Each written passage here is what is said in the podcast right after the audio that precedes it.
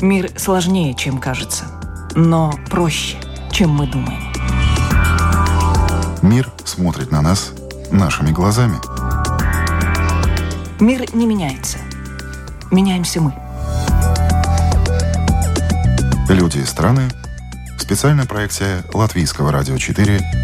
Портрет времени. У микрофона Латвийского радио 4 Людмила Вавинска. Здравствуйте.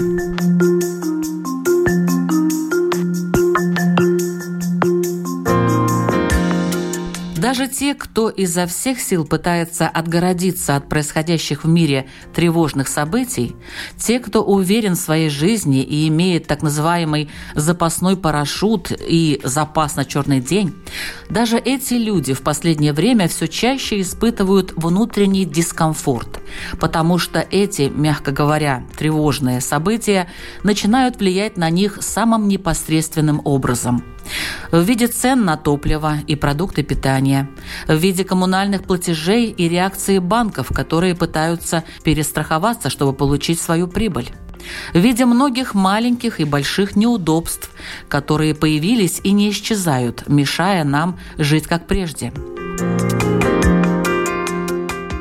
Мир стал иным – как бы мы скептически не относились к этой фразе, она начинает реально отражать нашу действительность. И понятно желание людей перелистнуть страницу и побыстрее вернуться в пору стабильности, предсказуемости и уверенности в будущем. Но когда это случится – Пока экономисты только строят прогнозы развития мировой экономики. И эти прогнозы, увы, неутешительны. Впрочем, по мнению доктора экономических наук профессора Игоря Липсиса, в мире существуют и альтернативные стратегии. Вот о них, об экономической ситуации в России, Украине и Евросоюзе мы и поговорим сегодня в программе «Портрет времени». Добрый день, уважаемый господин Липсис. Добрый день.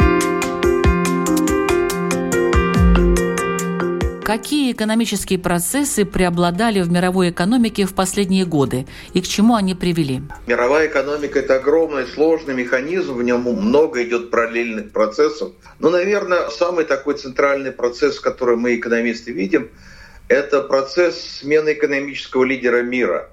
Давно, в общем, стало понятно, что Китай выдвигается на первое место в мировой экономике, теоретически способен потеснить США – и, в общем, к этому идет, и американцы это понимают, их это, естественно, раздражает.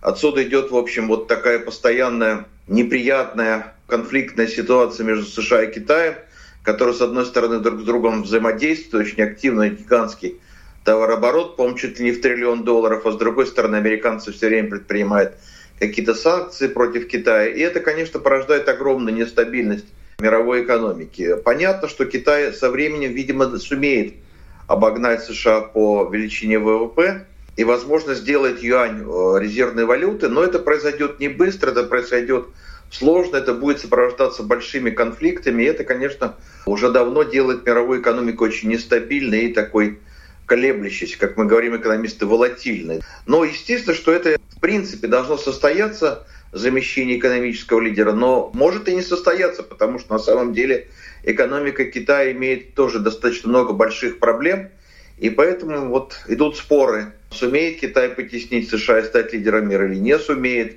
Есть экономисты, которые говорят, что вообще крах экономики Китая будет крупнейшей экономической катастрофой 21 века. Ну, трудно сказать. Но вот эта ситуация действительно заметна, и мы видим, как китайские компании постепенно захватывают один рынок за другим. Американцы вводят те или иные санкции. Это, конечно, очень так формирует всю мировую повестку экономическую.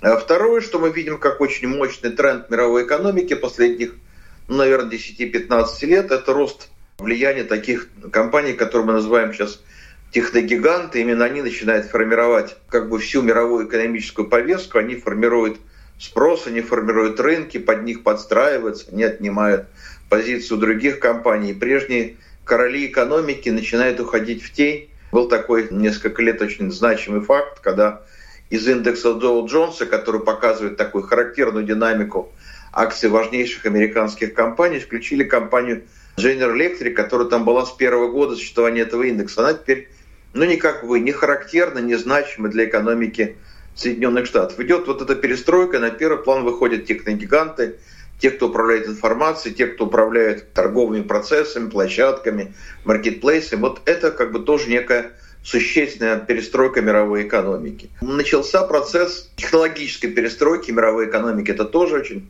важная вещь. Довольно долго мы жили в рамках, как мы говорим, экономисты пятого технологического уклада. Вот сейчас начинает формироваться шестой технологический уклад, начинается меняться как бы вся технологическая база хозяйства мирового. Это очень непростой процесс, и, конечно, он сопровождается всякого рода потерями, но и достижениями, и победами для многих компаний. Это тоже создает очень такую большую нестабильность мировой экономики. Что еще, пожалуй, ну, появляются новые центры роста в мировой экономике. Мы видели, как начала быстро подниматься экономика Вьетнама, как появились неожиданно какие-то довольно динамично растущие страны в Африке. Вот это, конечно, тоже меняет мировую среду. И, в общем, мы это наблюдали даже до начала вот всех этих конфликтов которые мы сейчас с вами будем обсуждать чуть, наверное, дальше. А если в мире страны с абсолютно независимой экономикой? И возможно ли это при каких-то условиях? Ну вот слово независимость, оно же сложное слово. Можно же понимать его по-разному. Одно понимание, что это страна, которая может сама формировать полностью свою экономическую политику. Так это, в общем, присуще практически большинству стран мира. А вот может ли страна управлять своей экономикой, не сотрудничая с другими странами мира, не обращая на это внимания, вот это, скорее всего, нет. Действительно, сейчас мировая экономика очень переплетена, и от этого выгадывает и выигрывает все страны. И как только кто-то выпадает из этой системы отношений, пытается жить абсолютно замкнуто, как мы говорим, жить в режиме автарки, то он, конечно, начинает моментально проваливаться. Это вот то, что мы видим сегодня, скажем, по Северной Корее. Поэтому, конечно, мы можем выбирать свою экономическую политику, но если мы не умеем хорошо и грамотно и гармонично взаимодействовать с другими странами, то мы лишаемся вот этого доступа к международному разделению труда, и это, конечно, очень сильно тормозит экономику любой страны, лишает ее перспектив – обрекает ее на нищету. Вот в этом смысле жить вне зависимости от окружающего мира нереально. Можно проводить независимую экономическую политику на благо своего народа, но гармонично взаимодействовать с окружающим миром. Только так сегодня и можно в мире жить.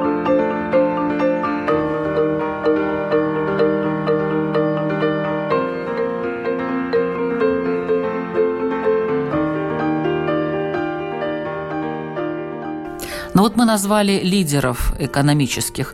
А кто в аутсайдерах и почему так произошло? Это безумно сложный вопрос, очень сложный, и по этому поводу среди экономистов есть очень много дискуссий. Как не смешно, до сих пор у нас нет единой концепции, единой теории, объясняющей, почему одни страны богаты, другие бедные, почему одни лидеры, другие аутсайдеры. По этому поводу идут жесточайшие дискуссии, написано масса научных работ, масса интересных книг. Если будет это любопытно, то поищите книжку двух авторов, очень известного во всем мире, Робинсона Асимаглу. Эта книжка называется «Почему одни страны богаты, а другие бедные. Происхождение власти, процветание нищеты». Огромная, толстая такая книжка, очень интересная, объясняющая ну, с точки зрения авторов, почему одни страны лидеры, другие аутсайдеры. Довольно сложно, понимаете, мы когда-то считали, что богатство страны определяется наличием природных ресурсов. Это уже давно отвергнуто, потому что мы видим с вами, скажем, Японию, у которой нет ничего, мы видим с вами Южную Корею, у которой нет ничего, и тем не менее достаточно богатые страны. Сегодня как бы такая довольно распространенная среди экономистов теория состоит в том, что одни страны становятся лидерами, а другие остаются аутсайдерами, потому и в зависимости от того, как устроена жизнь внутри страны.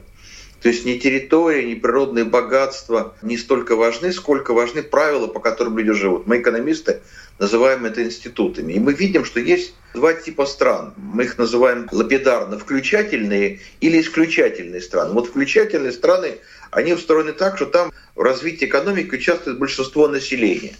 И за счет этого там появляются разные фирмы, разные отрасли появляется множество различных бизнесов, и в итоге экономика становится более-менее устойчивой, хорошо растет, даже не имея природных ресурсов. Вспоминайте, что когда-то экономическим лидером была Голландия, у которой нет вообще никаких природных ресурсов.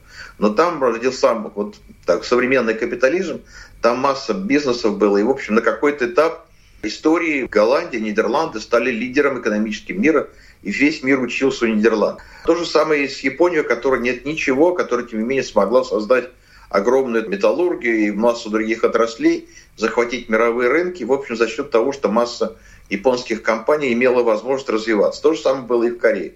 А есть страны вот такие исключительные, там обычно элита захватывает власть над природными ресурсами, добывает богатство из этого природного ресурса, и, соответственно, этот ресурс дает богатство только элите, остальным богатство не достается, остальным возможность создавать бизнес не дается, и в итоге вот такие страны обычно и оказываются бедными. Ну, я не буду говорить там бог с ним про Россию, но посмотрите на страны Африки, где очень многие страны чрезвычайно богаты природными ресурсами, и до сих пор, эти уже прошло почти 60 лет, как эти страны избавились от колониальной зависимости, большинство стран Африки до сих пор бедные, имея огромные природные ресурсы. Но правящие элиты там – держат эти природные богатства под контролем, все богатство идет им, остальному населению ничего не достается, никакой другой бизнес не растет, и получается такая сильно поляризованная экономика. На одной стороне правительство и окружающая его элита, чрезвычайно богатая, лопающаяся от богатства, а с другой стороны основная масса населения, которая богатством своей страны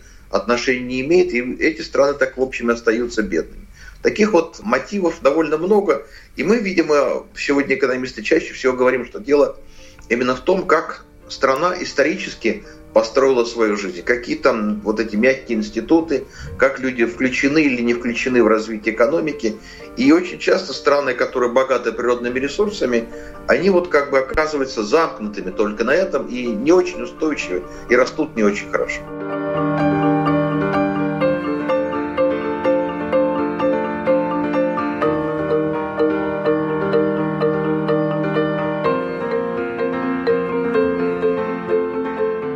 Евросоюз. Как вы оцениваете экономику Евросоюза? Здесь есть страны первой скорости, второй скорости, вот что-то такое. То есть какой-то такой э, своеобразный живой организм, но при этом насколько Евросоюз вообще самостоятелен, экономически независим и на что это влияет? Евросоюз – это как бы очень мощная, конечно, группировка. Единственное ее, конечно, сейчас да нет, пожалуй, две слабости я назову. Все-таки две слабости. Первая слабость – это, конечно, такая плохая обеспеченность энергоресурсами. И Евросоюз поэтому довольно сильно зависел от поставок энергетических ресурсов из России. Теперь будет зависеть от поставок ресурсов, прежде всего, наверное, из США. Мы это тоже уже понимаем. То есть поменяется один основной поставщик на другого. И это, конечно, будет сильно так ограничивать самостоятельность Евросоюза в принятии всякого рода экономических, возможно, политических решений. Но это первая проблема. Вторая, конечно, проблема то, что Евросоюз объединил страны, опять же, с очень разными типами институтов, с очень разной экономической системой внутри себя. Поэтому действительно есть как бы страны севера, более такие стабильные, более динамичные. И есть страны юга, которые периодически попадают во всякого рода кризисы, и приходится значит, Северной Европе помогать Южной. И это, конечно, большая проблема. Евросоюз – вот он попал в некую ситуацию объединенного пространства, где, с одной стороны, рынки выросли, вроде как бы движение рабочих рук стало свободным, а с другой стороны, оказались в одном объединении люди с очень разной историей, с очень разной культурой, с разной очень механикой жизни экономической. Поэтому, конечно, мы видим постоянные конфликты там между Германией, Францией, с одной стороны, там Польшей, Венгрией, с другой. И это, конечно, некая такая врожденная слабость, врожденный какой-то круг проблем вот Евросоюза. Но я надеюсь, что Европа сумеет с этим справиться. Но, конечно, не быстро. Это дело поколений, пока произойдет как бы такая некая унификация образа жизни и экономической деятельности в Европе. Быстро это не произойдет. Но кто лидер в Европе? Сейчас я понимаю, что Германия и Франция борются за этот статус. Естественно, это самые большие, самые мощные экономики. Поэтому, если вы знаете, периодически возникают какие-то проекты как бы внутри Евросоюза, выделение некого так называемого ядра, который будет включать, э, в общем, практически и Францию, и страны, которые находятся от нее на север, включая Германию, скандинавские страны, Нидерланды, Бельгию, ну, как бы такое более состоятельное, более богатое ядро, которое периодически начинает думать о том, зачем ему нужны страны Восточной Европы, зачем ему страны нужны Юга. Такие дискуссии идут, они пока ни во что, слава богу, не вылились, но понятно, что это, в общем, проблема существует. А как вы оцениваете э, положение балтийских стран?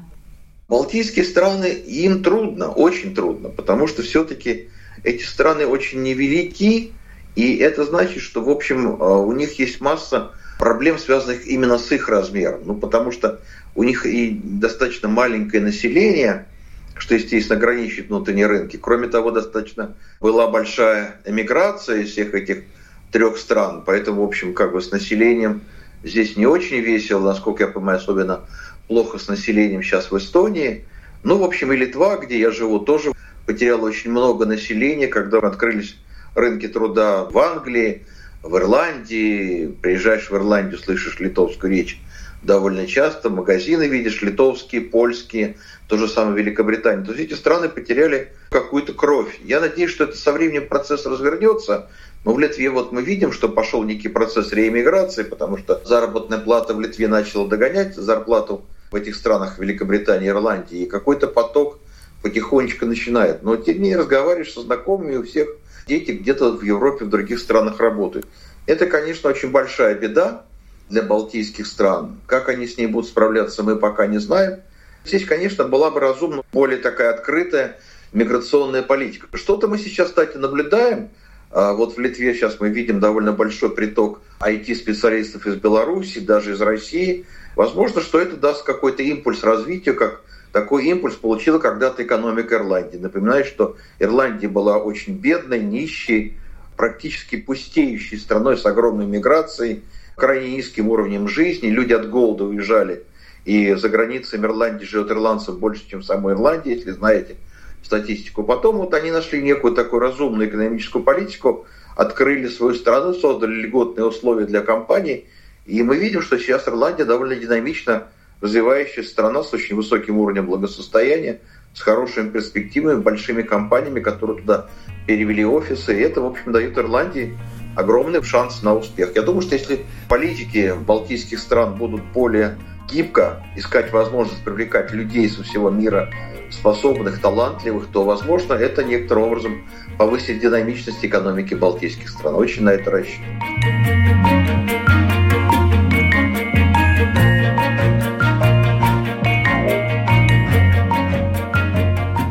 Это программа «Портрет времени». Наш гость, профессор, доктор экономических наук Игорь Липсец, говорит о мировой экономике, ее перспективах и перспективах отдельных стран. Далее о России и Украине. Более подробно.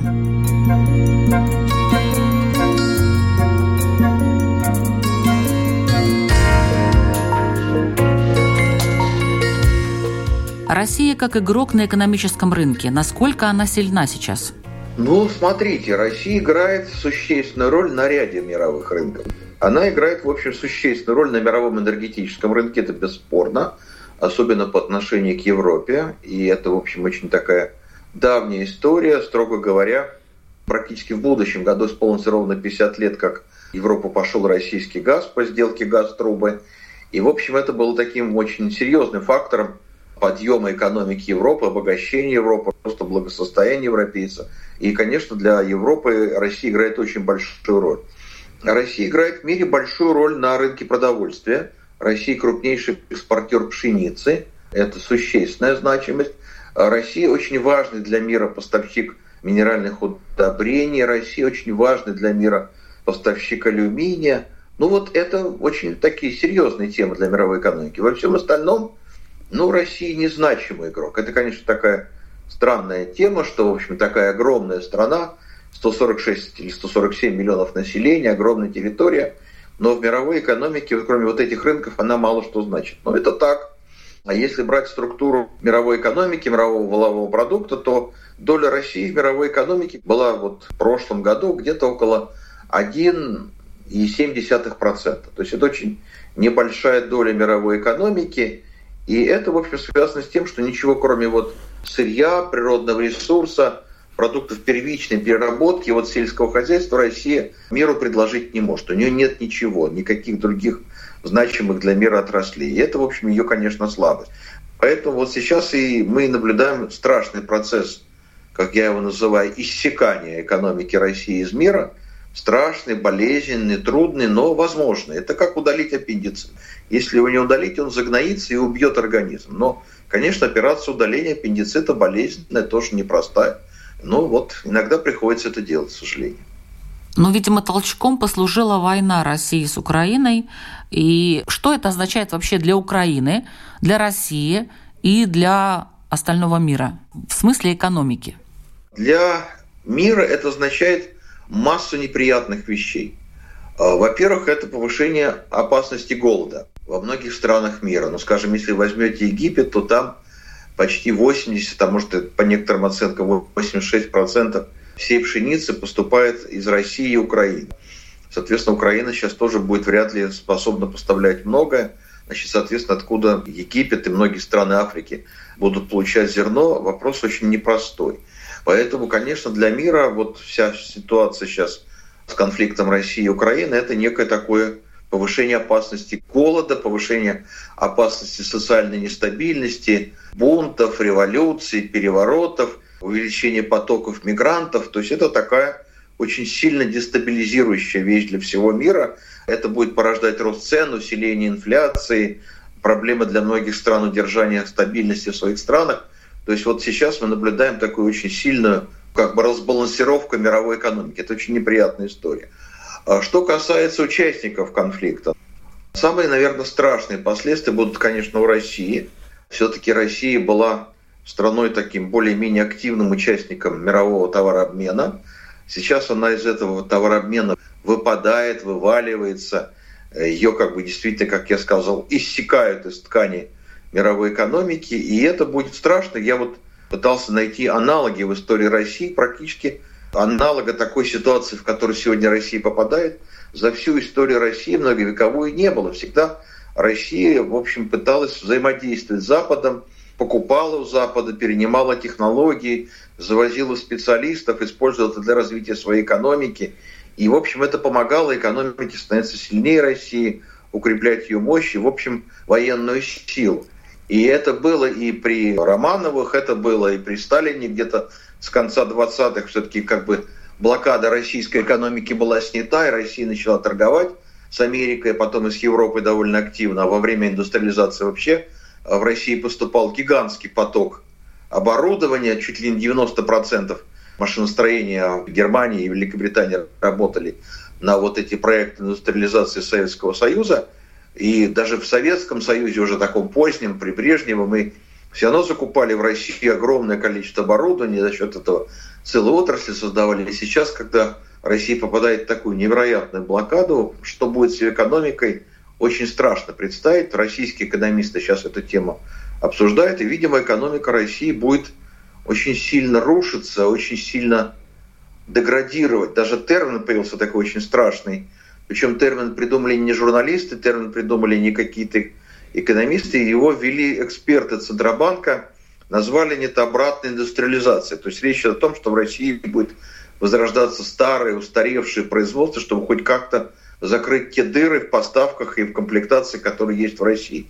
То есть Россия будет возрождать производство там 20 века, вместо того, чтобы двигаться вперед. То есть будет проваливаться в отсталость, будет деградировать. И это, конечно, очень страшные последствия вот этой авантюры, которая была затеяна на территории Украины. Что касается Украины, то, конечно, она будет сейчас тяжело разрушена, она уже тяжело пострадала. Ей, скорее всего, будет оказана большая экономическая помощь. Но опять-таки есть некая неопределенность. Мы очень надеемся, что Украина выстоит, Украина сможет выдержать все эти испытания и, в общем, сумеет пытаться возрождаться. Как вот это у Украины получится, мы тоже пока не знаем. Потому что никто не может построить страну заново, кроме ее собственных граждан. А тут есть некоторые проблемы, мы их уже видим. Во-первых, мы понимаем, что очень много беженцев покинуло разрушенные дома, разрушенные города, уехал в Европу. И мы не знаем, вернутся ли они все обратно потом. Есть же возможность, что некоторые из них вполне хорошо трудоустроятся в Европе и не вернутся назад, соответственно, Украина лишится существенной части рабочей силы. Есть такая опасность. Мы пока не знаем, будет ли это, но возможность такая существует. И мы не знаем, насколько Украина, а, если она устоит, а я очень надеюсь, что она устоит в этом конфликте, сумеет организовать мирное строительство. Беда ведь Украины в том, что она довольно хорошо пошла по пути демократизации, там появилась нормальная, как бы некая политическая жизнь, но вот что касается экономической жизни, что касается борьбы с коррупцией, что касается экономического роста, то каких-то особых достижений мы у Украины не видели. Как это будет сейчас, после завершения конфликта, мы этого тоже не знаем. Сумеет ли Украина преодолеть вот эти все родимые пятна Советского Союза и выйти в какой-то режим устойчивого роста, это пока никто вам сказать не может. Угроза есть, что это не получится. Это будет очень обидно. Но вот эти проблемы есть. Во всяком случае, понятно, что и Россия, и Украина надолго будут экономическими больными людьми европейского пространства. Причем у Украины шансы выйти на экономический рост выше, у России шансы выйти на экономический рост ниже, чем у Украины. И она, скорее всего, будет очень сильно деградировать, население будет беднеть, нищать. Но население России пока это не очень понимает. Я довольно много выступаю на всякого рода каналах и пишу лекции для Ютуба, для своего канала.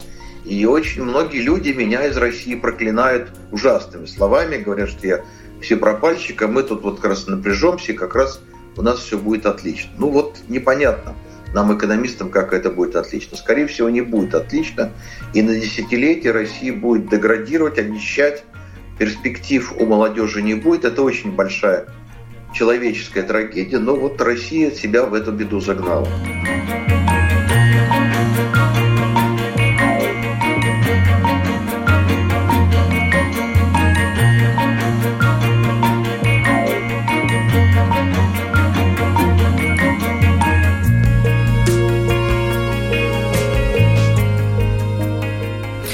Энергетический кризис. Я, конечно, живу, и вы живете в Европе. Мы об этом слышим в Европе. А как себя чувствуют вообще другие страны? Может быть, у них нет таких проблем, скажем, страны Ближнего Востока, Азии, других континентов, той же Америки. В Америке нет такого кризиса, как у нас? В Америке пока есть, но у них есть некоторая надежда ситуация справится. Там ведь очень любопытная история. Значит, сейчас, да, в Америке значит, растут цены на бензин, народ этому, конечно, не радуется.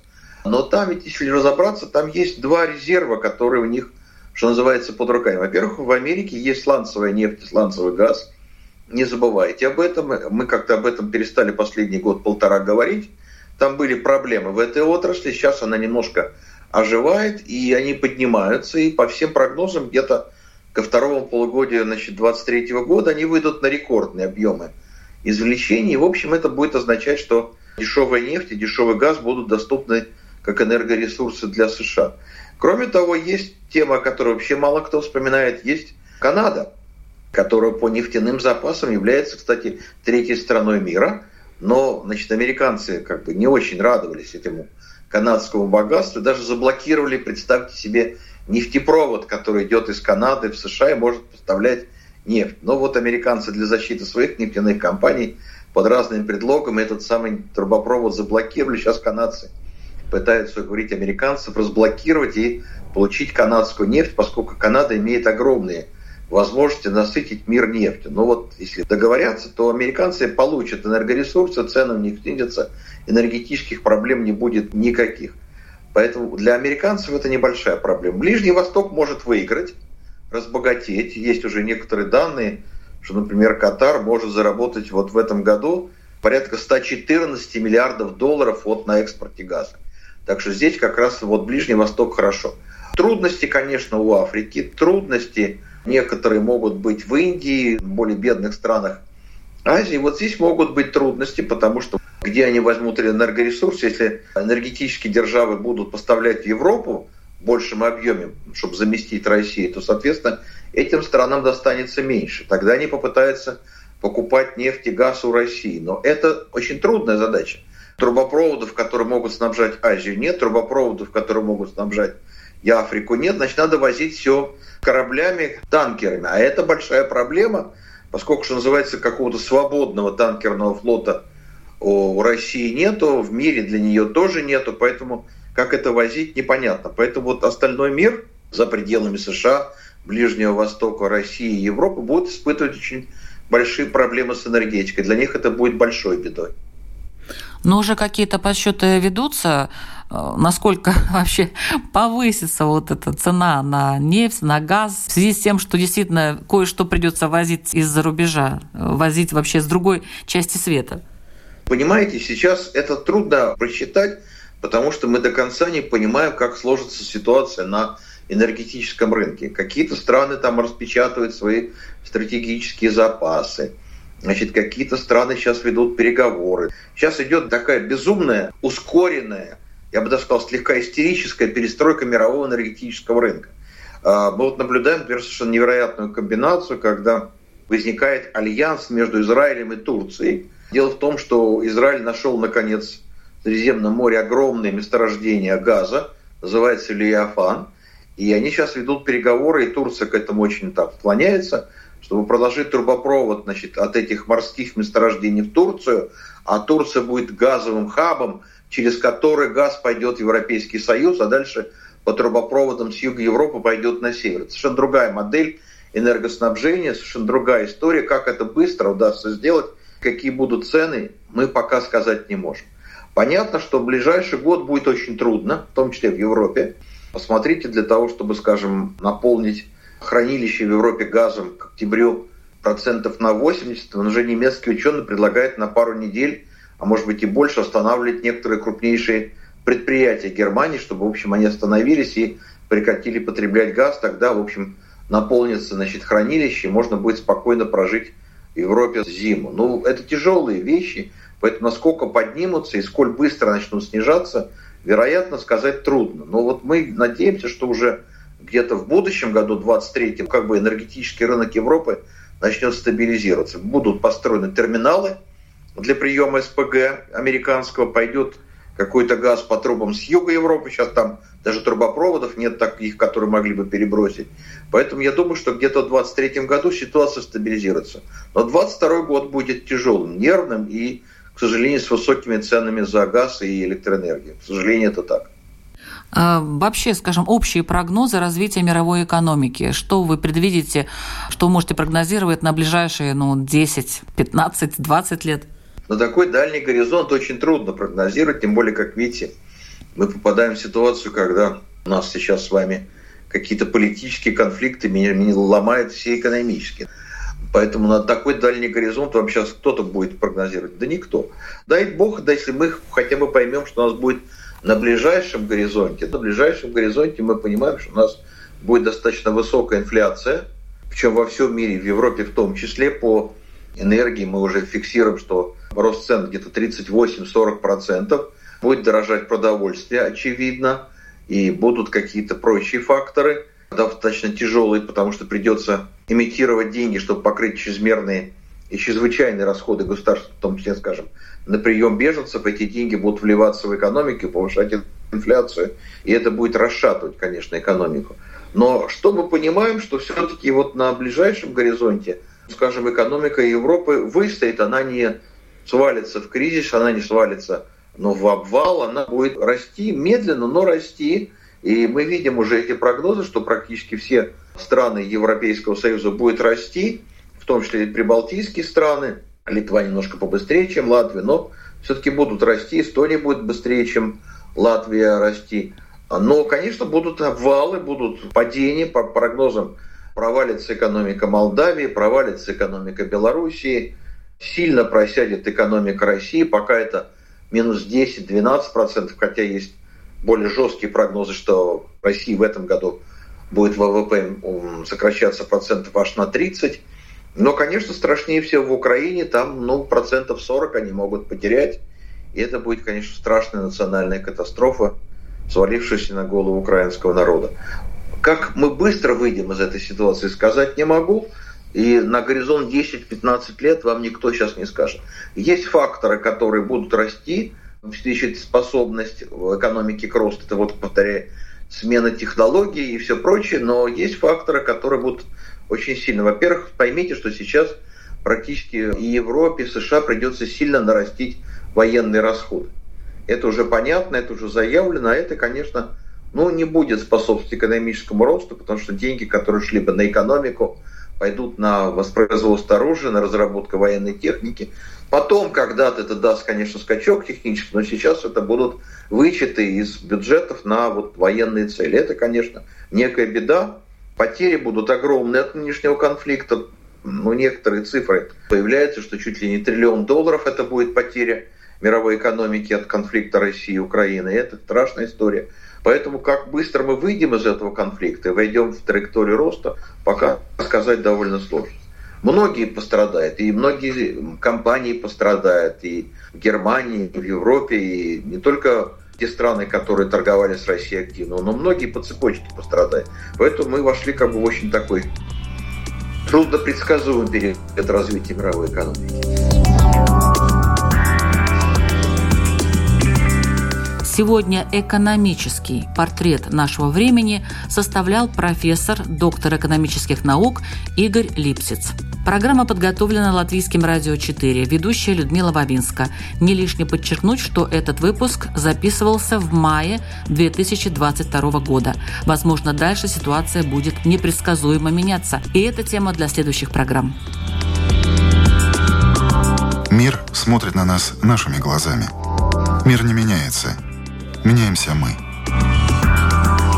Люди и страны в специальном проекте Латвийского радио 4 «Портрет времени».